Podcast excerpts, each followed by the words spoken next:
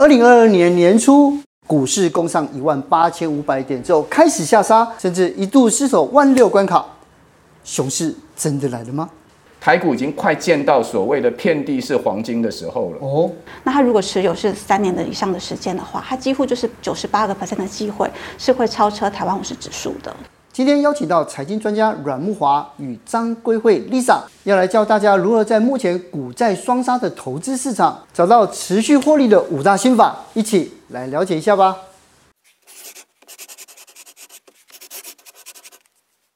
慧贞，你每天在报新闻，你认为整个二零二二年这么不不平静，嗯、到底是哪一些原因造成的？从二月底开始吧，就乌俄战争开打了，嗯、那全世界都有受到影响。对，然后再来就是疫情吧，疫情，各国疫情的管控的力道都不太一样。对呀、啊，嗯，然后再来就升息吧，你看美国，然后直接在股市上面也会有反应，这都很立即的。对啊，在期货、在汇市上都有、嗯、都有，但马上就震荡喽。你、嗯、看这么多不利的因素出现了，二零二二年就大家都以为就还是可以继续像前两年这样子来好好的在。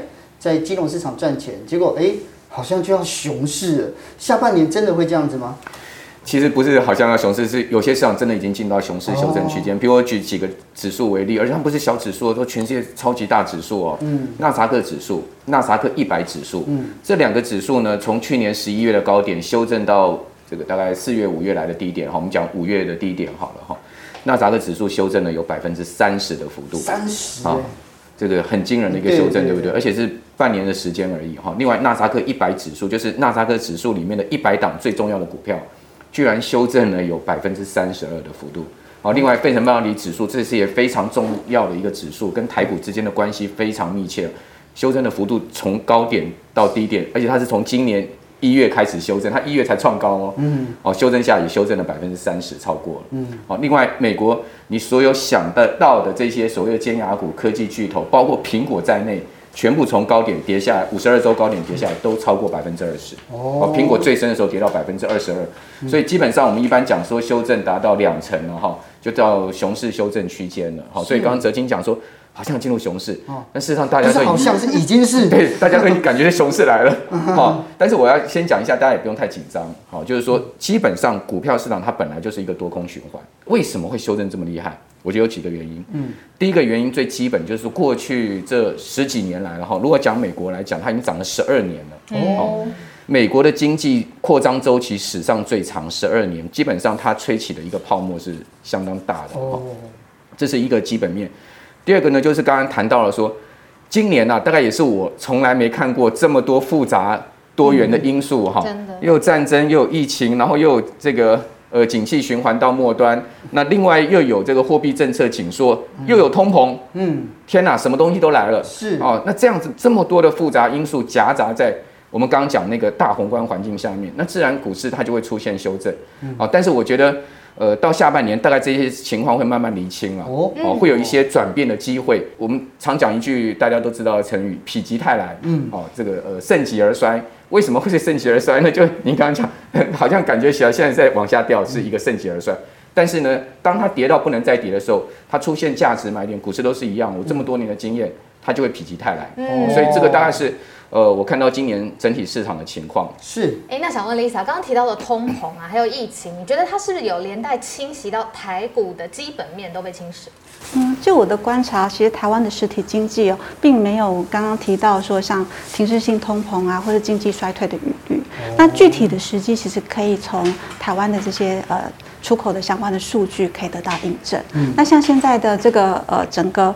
出口的年增长率的部分，今年以来都是维持这个双位数的成长，那是连续二十二个月的正增长。那其中比较关键的这个外销订单的数据的话，目前最新一期的数据来到十六点八，哦，也是双位数的成长，而且是持续二十四个月的正增长。那台湾由于它掌握了整个科技产业一些关键的技术，所以它可以支持台湾的一个经济成长，长线稳定的成长。嗯，所以基本面还蛮稳的。听 Lisa 这样讲说，感觉很像很很好这样子。然后之前也因为哦就是市场上像二零二一年的时候，很多讲说，哎，科技金融股这些在二零二二年可以保好抱好，就没有想到，哎，今年做了这么大的修正。所以阮大哥，你看哦，就是已经抱了这些股票的人，他现在被套牢了，怎么办？好，我想这个被套有损失哦，是很正常的。今年讲实在，谁能在这种市场里面赚钱哦？那真的只有一个人叫做神了哈，神级人物我们不要当了哈。呃，一本是我今年其实在整体资产上都是有减损的。对，那只是说因为早呃早一点哈，就在今年初我看到这个市场情况不是那么明朗的时候，我有。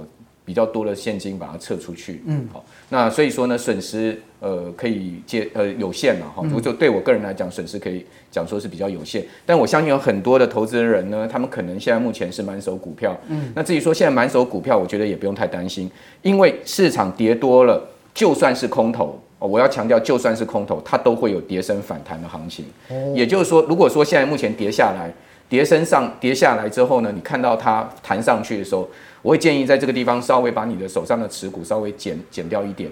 比如我举个例子哈，你可以看到今年美股哈，如果以纳斯达克指数为例哈，它是从去年十一月的高点一路下来，嗯，它是这样一直跌，一直跌，一直跌，跌到我刚刚讲说五月的低点的时候，五月初的低点的时候，它跌到了这个三十趴。可是你可以看到它其实在这个过程中，它是有明显的反弹行情。比如说举例，三月它就出现一波很大的弹升，嗯，那一次的弹升正好就在联准会。第一次升息的这个时间点上，你就联准会，我们知道他三月开会，他宣布了这个升息一码，也就开出了升息第一枪，结束了零利率。啊，当大家都觉得哇不得了了，升息循环开始，我跟各位报告，正好你错了。如果你那时候卖股票，你就错。为什么？因为纳斯达克指数迎来一波非常大的反弹，它甚至弹回季线哦，弹回季线之上哦。所以那一波的反弹，如果各位知道说今年它其实趋势整体是一个走低的话，你应该趁那一波减码。好，弹上去的时候减码，那弹上去减码怎么办呢？你暂时先观望，好，那你的策略面，比如说你定时定额扣款的时候不要停，好，但是你如果是一个单笔或者说你个股持股太多的人，你就做一些减码，空出一点现金。嗯，那我现在看到五月又有一波反弹机会了，为什么？因为五月联准会这个开完会之后呢，股市虽然继续下跌，但是它已经开始出现一个跌势，在一个相对低点在那边顿的一个情况。所以五月到六月联准会开会，因为联准会六月十五号在开会，到那一段时间之之间，我觉得会有一波像三月这样子可能的反弹行情。所以我会建议，刚刚回到哲金刚刚问题，如果现在手上持股多的人，尤其是抱满档科技股、成长股的人怎么办呢？你可以趁五月这一波弹上去，做部分的减码，空出一些现金，最主要是让你有再进场的机会哦，这才是重点。那如果手上有的是科技跟金融股为大宗呢？谈上去，如果是金融股的话，我觉得呢也稍微减一点，因为毕竟现在目前看到整个金融的趋势上面是有一些压力哈。因为呃最近公布出来寿险十五大金控，他们海外投资的部位，像股债投资的部位，那个账面亏损两千五百亿，那个是史上最大的哦，没有没有出现过一季可以亏两千五百亿，就账面上了哈。对啊。那当然下半年如果说市场涨上来，它会有一个市值回复的行情。但此时此刻，我觉得他们有一些未实现的这个账上损失的利空还没有报完，好，因为第二季的数字可能会更糟，好，所以在这样状况之下，我觉得金融股一样，跟成长股一样，稍微做一点减码，哦，大概我会建议大家，呃，你至少要空出大概四成的现金吧。是，所以这个时候就就如果说真的已经套牢了，就认赔杀出这样子。讲这个伤心叫认赔杀出，讲好听的，讲这个正面的哈，就是说你现在空出现金，等待将来。有更好的价值买点的时候，把你过去赔的一次全部赚回来，还要赚超过。是，因为我在金融市场二三十年哦，我们遇过大大小小股灾。我跟各位报告，两两千年的科技泡沫我遇到，两千零八年的这个次贷风暴我都遇过，包括二零二零年三月的这个疫情的风暴我遇过。每一次下跌，我因应的方式都一样，而每一次最终的结果都告诉我，我可以把更多的钱赚回来。嗯哦。那如果拉大来看，如果看产业，那因为您刚刚说变动因子这么多，怎么挑到就是还有希望前景的产业，然后也从里面找到好的投资标的？好，那产业我看下半年哈，呃，成长成长型股票上面大概几个方向给各位参考，一个就是呃这个通讯类，通讯类，网通类。呃，网通类，因为去年前年他们比较沉寂，哦，他们的基期没有那么高，所以下半年呢，随着整个这个呃网通的一个 booming 发展，我觉得网通呢下半年是比较有机会。另外呢，就是在半导体的部分，大家绝对不要忘了，台湾最有价值跟有竞争力的整个产业供应链就在半导体，哦，从晶圆代工到 IC 设计，整个半导体的这个族群都可以注意。跟随着半导体，大家发现，诶，Intel 的总裁。基辛格啊，他居然在呃四个月内两次乘坐专机来台湾。Intel 来台湾做什么？Intel 来台湾是找台积电哦，哦，来台湾甚至去拜访了星星。大家可能不知道星星这家公司做什么，星星这家公司其实很有名，它是做 ABF 载板。他居然为了这个要绑产能去找星星谈。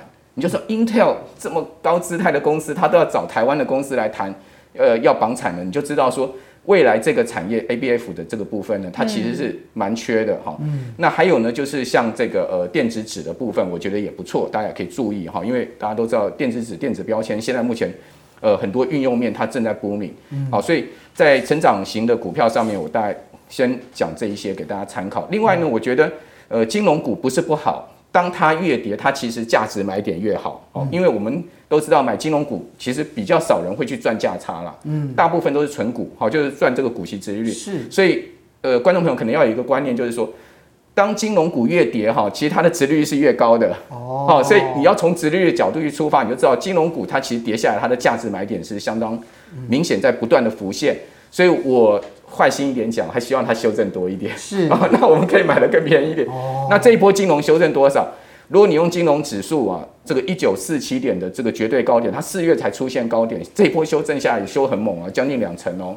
好，所以我觉得金融已经接近到它的这个再修正下去，呃，可能五趴八趴吧，好，就到很好的一个价值点上面。好，所以我觉得金融也不错。另外，台湾也有很多很好的这个船产的龙头业。好像纺织业，好像是这个塑化业，哦，钢铁业，其实这一波啊，他们大体上都修正二十趴了，好，所以我跟各位报告，这个其实也都渐渐见到一个价值买点的浮现，所以我觉得台股已经快见到所谓的遍地是黄金的时候了。哦。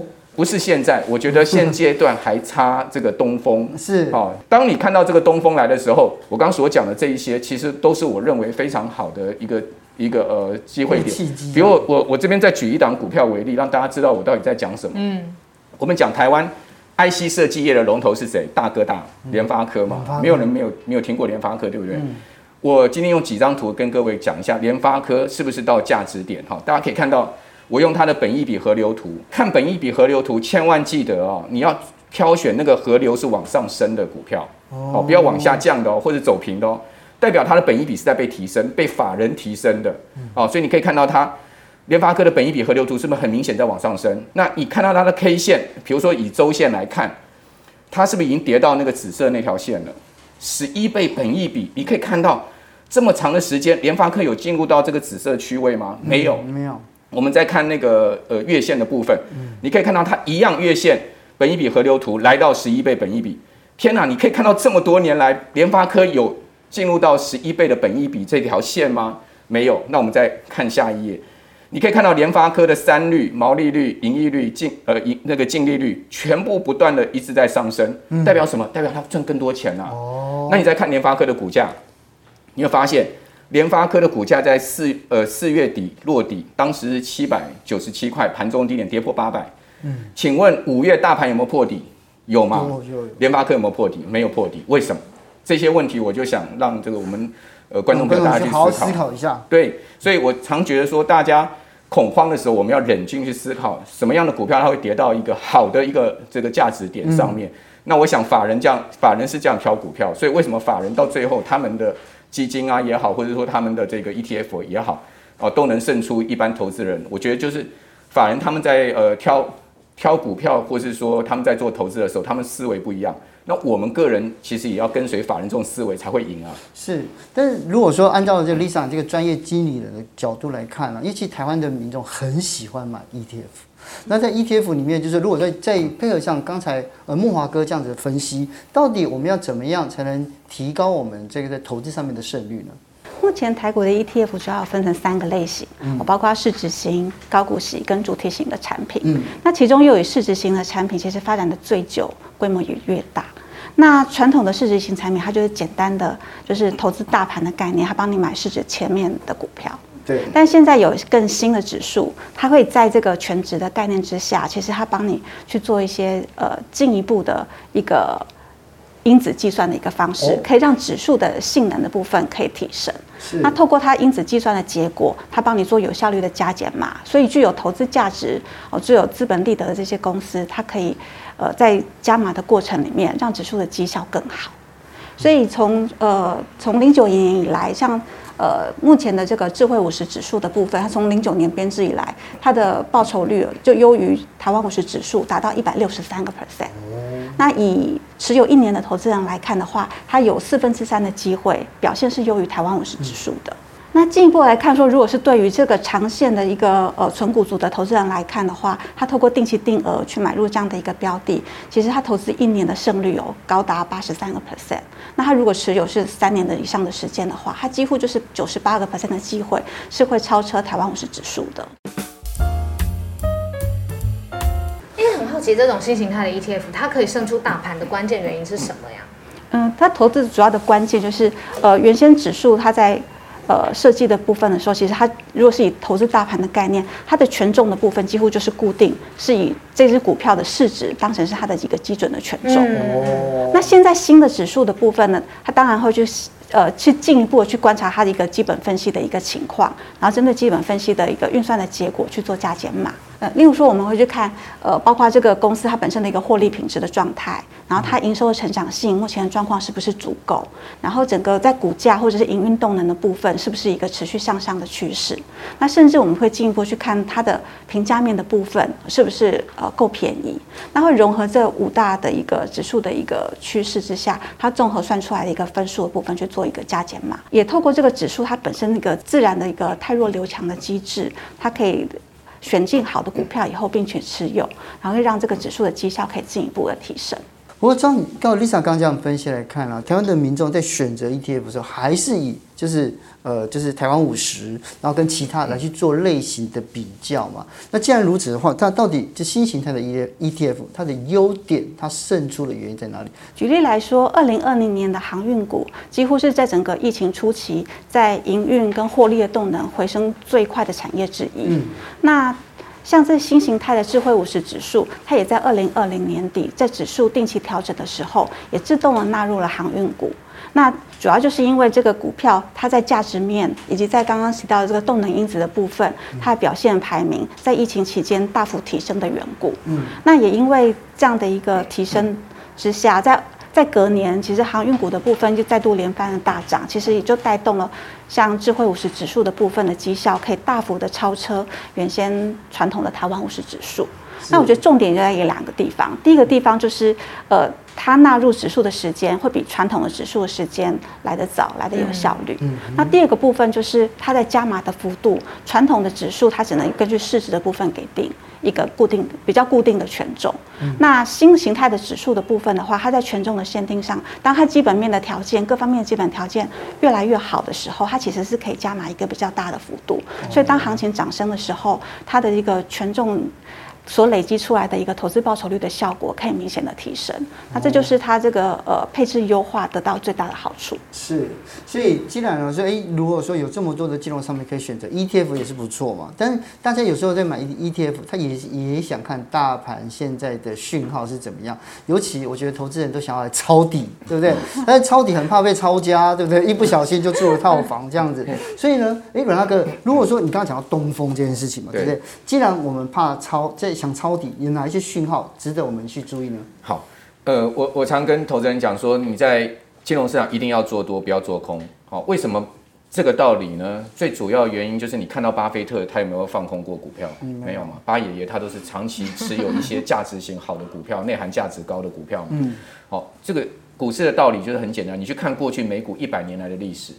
它的这个牛市都是非常长的，牛市像我们讲前一波牛市就涨了十二年的时间，嗯，好，那但是空头市场讲熊市会不会出现？会，好，过去一百年，呃，标准普尔五百指数出现过大概差不多十五次的十五六次的熊市吧，嗯，但它出现的时间都非常的短，哦，而且它的特征都是很大的这个跌幅，而且在短的时间，比如说，呃，熊市通常都是一年一年半的时间就结束了，牛市一涨可以七八年、八九年这样的一个涨。好，那如果我们以去年十一月做这个熊呃熊市的开始好了，它顶多就修正到明年上半年，大概是这样。因为零八年次贷风暴这么严重，华尔街金融机构几乎都要倒成一片了，连花旗银行都要被挤兑了。大家想看那是有多严重的一个状况？这次有那时候那么严重吗？没有，应该还好吧？哦，大概顶多等量齐观吧。好，那即使那个零八年美股也只有修正十五个月的时间，哦，它就结束了熊市了。哦，那后面就走出更大的行情，对不对？基本上我觉得呢，呃，熊市会结束，但是我们知道说，刚才呃哲青讲说，那东风到底是什么？熊市结束之后我们怎么进场？我们怎么知道熊市结束的讯号？我这边用台股为例，有五个我认为非常重要的讯号给大家参考。哦，好，那只要这五个达成三项。我个人就会把我现在手上剩下的这个资金哈，空出来的资金三分之一丢进市场，嗯、三项就三分之一，对，达成三项三分之一，达成四项再把剩下三分之一丢进去，三分之二了，五项都达成全丢了，懂了，好，就 show hand 了就对了。哪五个条件呢？第一个，今年以来这个台股有个非常明显的特征，就是每一次下跌有量，但是反弹无量。如果这个格局颠倒出来，就是当它下跌量缩了，反弹上去，哎，你看到它的量很明显在增加，比如说日均量。以加权值来讲，增加到三千亿甚至三千五百亿以上，那这个就是达成第一个讯号了。哦。第二个呢，月季线现在目前是下弯的。嗯哼。那月季线下弯的角度要趋缓。嗯。哦，现在目前还蛮陡的哦，还蛮蛮大压力。所以为什么每次弹上去就压下来？弹上去，因为它有个月季线下弯。那月季线如果它下弯趋缓，也是一个讯号。哦。第三个呢，就是大盘至少四周一个月内哦，不要破底。好，大盘。其实讲实在，最近都还没有达到这个条件嘛，因为其实呃五月大盘又破底了嘛，破最低跌到这个一万五千六百点的位置嘛，好，跌破一万六，所以大盘还在破底，所以大盘只要四周没破底，我就又是一个讯号了。另外呢，新台币是不是今年一路贬？年初的时候二十七块半，贬到五月已经贬到将近快三十喽，这个最低到二十九点八喽。所以说呢，新台币什么时候可以止贬甚至回升？哦，这也是一个很重要的讯号。哦，那最后呢，就是。美国四大指数道琼、标普、纳斯达克跟费半这四大指数，罗素两千那些我们不看。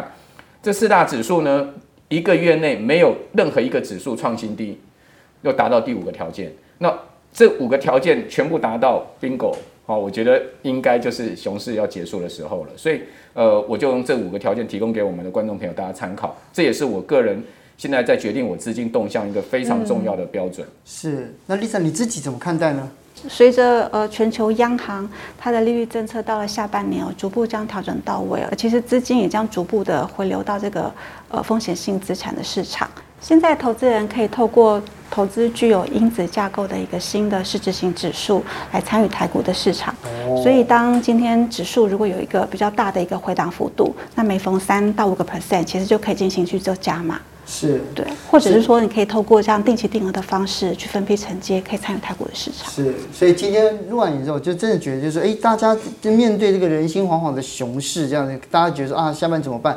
我听完这个阮大哥跟这个 Lisa 讲完之后，我觉得说，我们又有一点信心可以继续下去哦。嗯、那希望下次呢，阮大哥还有 Lisa 来再跟我们分析更多正确而且有用的这些新闻也好，或者是资讯也好。今天谢谢两位，谢谢，谢谢。谢谢。